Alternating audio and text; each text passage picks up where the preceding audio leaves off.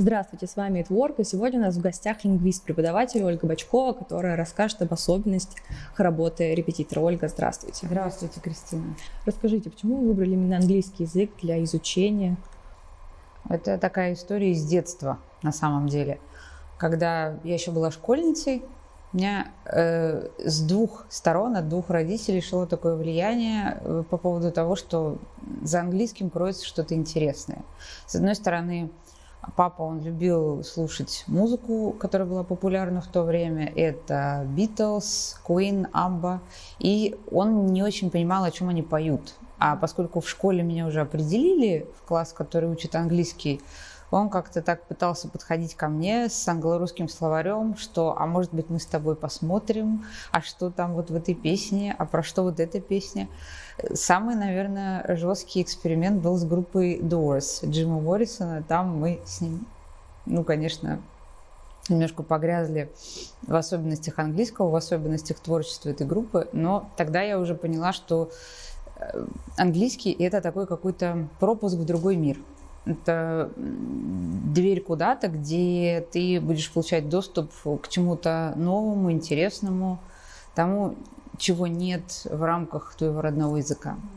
А с другой стороны была мама, которая в этот момент училась в аспирантуре, она готовилась сдавать кандидатский минимум. И от нее там шли какие-то более традиционные вещи. Там они учили какие-то песенки на английском, слова, что-то, какие-то постановки делали. И она это тоже все приносила домой, рассказывала и тоже дополняла такую картину мира – про английский язык. Я понимала, что это может быть еще и развлечением.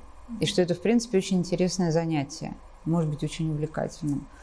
Ну, а потом наступили 90-е, когда мы увидели, что, оказывается, железный занавес упал, и можно сотрудничать и решать вопросы с людьми из других стран.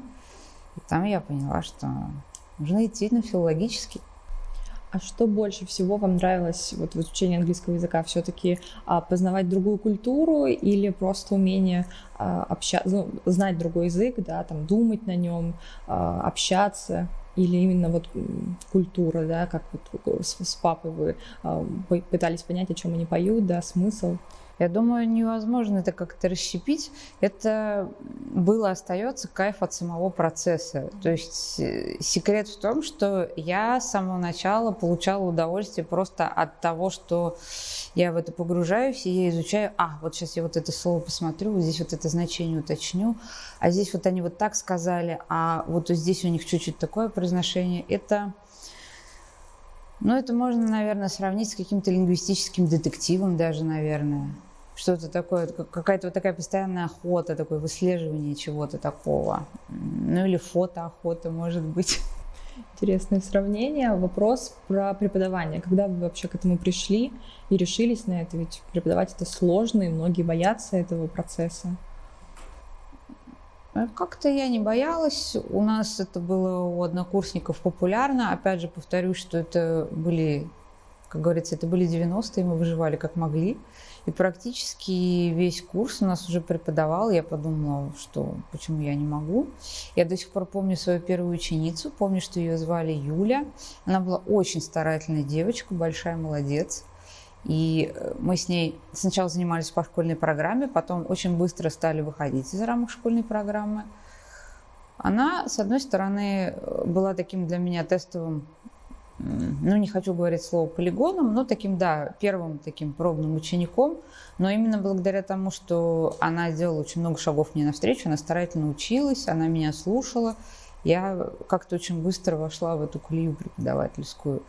И поскольку это был третий курс мой, я училась на третьем курсе филологического факультета университета, я чувствовала, что у меня уже достаточный запас знаний, чтобы заниматься со школьниками я поняла, что надо продолжать, что это интересно, я могу быть полезной людям. А что вам нравится больше всего в вашей работе? Что вы приносите пользу или именно сам процесс работы с учениками? А тут э, два момента. Да, мне, безусловно, приятно, не скрою, что я делаю полезную вещь для людей, что я упрощаю, облегчаю им жизнь, решаю какой-то вопрос для них, который без меня, может быть, был бы сложнее решить.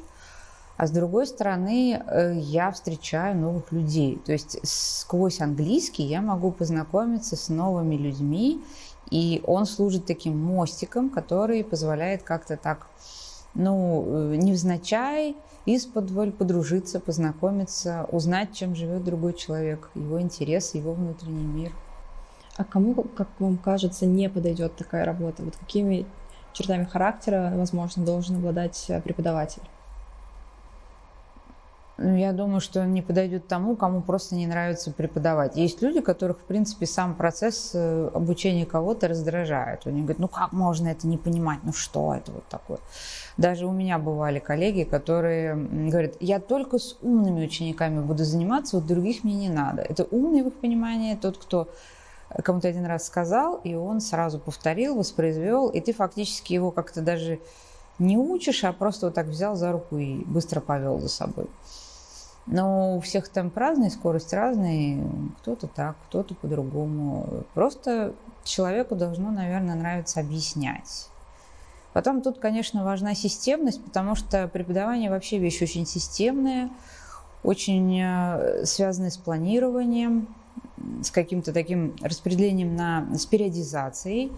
И если э, тебе, в принципе, это не свойственно, то будет, конечно, сложно, но я думаю, что практически все могут этому научиться, если не умеют. А как выстраивается ваша работа с учениками? Вот первое занятие, они приходят, что вы с ними делаете? Ну, я продолжаю с ними знакомиться, потому что, как правило, я стараюсь познакомиться предварительно до. Сейчас это мы сначала списываемся где-то а потом мы созваниваемся по аудио или по видео, в зависимости от наличия времени и ситуации, в которой мы созваниваемся. Там я как-то первое представление получаю об ученике. Мы принимаем окончательное решение, вот мы занимаемся или мы не занимаемся. А на первом занятии я его выстраиваю так, чтобы мы могли познакомиться. То есть я либо предлагаю подготовить какой-то рассказ о себе, но не в плане топика about myself, который в школе, а рассказать примерно что человек рассказал бы на собеседовании или вот при таком знакомстве где-то, ну, в гостях, может быть, или на каком-то мероприятии, о себе как уже... Поскольку занимаюсь я сейчас со взрослыми учениками, вот чтобы человек счел нужным о себе поведать. С кем сложнее заниматься, со взрослыми или с детьми? Но тут вопрос не сложнее, тут вопрос, что это принципиально разные вещи. Кому-то легче с детьми, кому-то легче со взрослыми.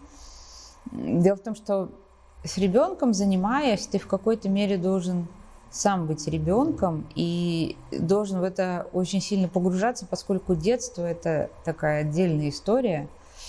Ты должен как-то вот внутри себя переключить что-то и опять стать немного ребенком. Это требует большего такого какого-то приложения усилий от тебя, потому что все-таки я вот уже очень давно взрослый человек, и я все, все хуже помню, как оно было тогда в детстве. А с, с ребенком нужно играть, и у детей совсем другая мотивация. Если у взрослого очень, у взрослого очень практично. Им нужна конкретика. Когда вот люди говорят, я не знаю, как мне заставить себя выучить иностранный язык. А ему просто не надо, ему просто не зачем. Но как только ему говорят, а вот ты знаешь, и через полгода мы тебя, возможно, отправим куда-нибудь там в командировку в Европу. Или ты знаешь, мы тебя переводим в какой-нибудь там офис наш вот заграничный. Или там девушка с кем-то знакомится, и, и у нее маячит встречи с каким-то бойфрендом. Тут уже люди прикладывают все усилия. Находят время, находят возможность, интерес появляется – а ребенок, он может в это просто играть, он просто учит это просто ради самого процесса. Вот просто ему сказали, ты учишь английский, а окей, я хожу на английский. Ты ходишь на плавание, окей, я хожу на плавание. Просто это нравится. А если не нравится, то заниматься он не будет. Поэтому это от склада личности педагога очень зависит. Кому-то проще с детьми, кому-то со взрослыми учениками. Как вы перешли на онлайн формат, онлайн преподавания? Почему вы приняли такое решение? Я вообще впервые, у меня первые ученики онлайн появились еще в 2010 году. Да, мы занимались по скайпу еще когда даже вот интернет был немного не такой, как сейчас. И с некоторыми учениками мы занимались даже без видео, потому что видео не... Ну, канал просто не тянул. То есть мы вынуждены были видео выключать, чтобы было хорошо слышно друг друга. Это было потому, что на меня просто выходили ученики, которые искали кого-то, кто им подходил. Но чаще всего это были люди, например, из Москвы. Они искали кого-то не из Москвы, потому что можно было бы найти по какой-то более демократичной цене преподавателя. Вот насколько я помню, это было так. И периодически, то есть не то, чтобы это была система, но периодически у меня появлялись какие-то ученики по скайпу. Все это время. И это были до какого-то момента в основном люди из IT. Ну, а, конечно, в прошлом году, когда мы все ушли в онлайн, то это все мои ученики просто ушли в онлайн. Преимущество данного формата, на ваш взгляд? Ну, конечно, это очень удобно, что тебе не надо никуда ехать, и никого принимать у себя дома. То есть никому никуда не надо ехать. Достаточно сверху надеть что-то приличное, mm-hmm. чтобы у тебя сзади фон был приличный, все подготовить. Буквально там за 10 минут ты можешь вот открыть ноутбук, и все, ты в эфире, ты готов к занятию. Конечно, это очень удобно, это экономит массу времени, и это, скажем так, э, для многих взрослых людей это важно, это как-то так защищает личное пространство, потому что когда ты либо у кого-то занимаешься, э, либо даже если вы где-то на нейтральной территории встречаетесь, то все-таки такие занятия визави это такой, с одной стороны, это хорошо, тесный контакт, но не все взрослые люди готовы на это идти. Очень много людей закрытых, сдержанных, интровертов, и им комфортнее заниматься онлайн. Вот с детьми я не знаю, честно говоря, у меня не было опыта занятий с детьми. Если кто-то занимается, было бы интересно услышать их точку зрения. А бывает ли такое, что ученик пытается, но не может, вот, но не получается у него. Вот что вы тогда с ним делаете? Как-то направляете, может быть, фильмы смотреть, музыку больше слушать или что? Ну, не, ну, не получается у него вот учить английский язык. Вот он сидит, пытается, но в него, ну, не его, может быть, это или как? Вот бывает такое? Ну, нет, я вот не склонна поддерживать такую теорию. Такого не было. У меня в моей практике были ученики, которые не, вот самое частое у взрослых это, что они не делают домашние задания. Mm-hmm. Ну, я не могу, у меня, во-первых, нет никаких полномочий там их как-то ругать или что-то такое там делать, потому что это взрослая жизнь, и понятно, что она у них заполнена самыми разными вещами. Там у них работа, карьера, дети, домашние дела, родственники, там свое здоровье, друзья и так далее. То есть очень много всего. И э, понятно, что ну, просто у них иногда не получается. Но если не получается систематически, то это получается просто приятное времяпровождение, ну, я надеюсь, что приятное, за которое они еще и платят, когда мы занимаемся. То есть одного э, присутствия на занятиях тут недостаточно. Угу. Хотя бывают и такие ученики, и они идут на это осознанно. То есть типажи учеников взрослых бывают самые разные. Но такого, чтобы вот человек без причины, делая все, говорил, точнее говорить-то он, конечно, может, но чтобы у него на самом деле не получалось, я такого вспомнить не могу. Другой вопрос, что кто-то быстрее приходит к какому-то рубежу, кто-то дольше к нему идет, но такого, чтобы совсем не было никакого продвижения, я, честно, не могу припомнить. Может быть, такое у кого-то где-то и бывало, я не могу сейчас вспомнить таких примеров.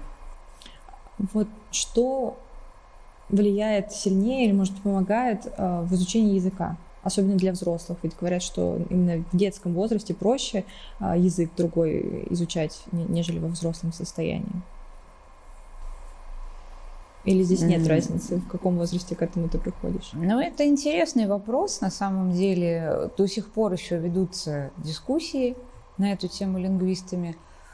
Ну, конечно, когда это ребенок билингв, это вне конкуренции. Но мы знаем такие примеры. Тот же писатель Владимир Набоков, многие другие есть известные примеры. Если человек с детства воспитывается, у него, допустим, мама э, русская, отец англоговорящий или наоборот, ну или какой, на каком угодно языке это может быть, и они не сбивают ребенка с толку, то есть четко один родитель говорит на одном языке, а второй на другом, то ребенок, как правило, вырастает блестящим билингвом, если они не забрасывают эту практику. У меня была такая семья, где вообще детей вырастили говорящими на трех языках – русский, английский и армянский.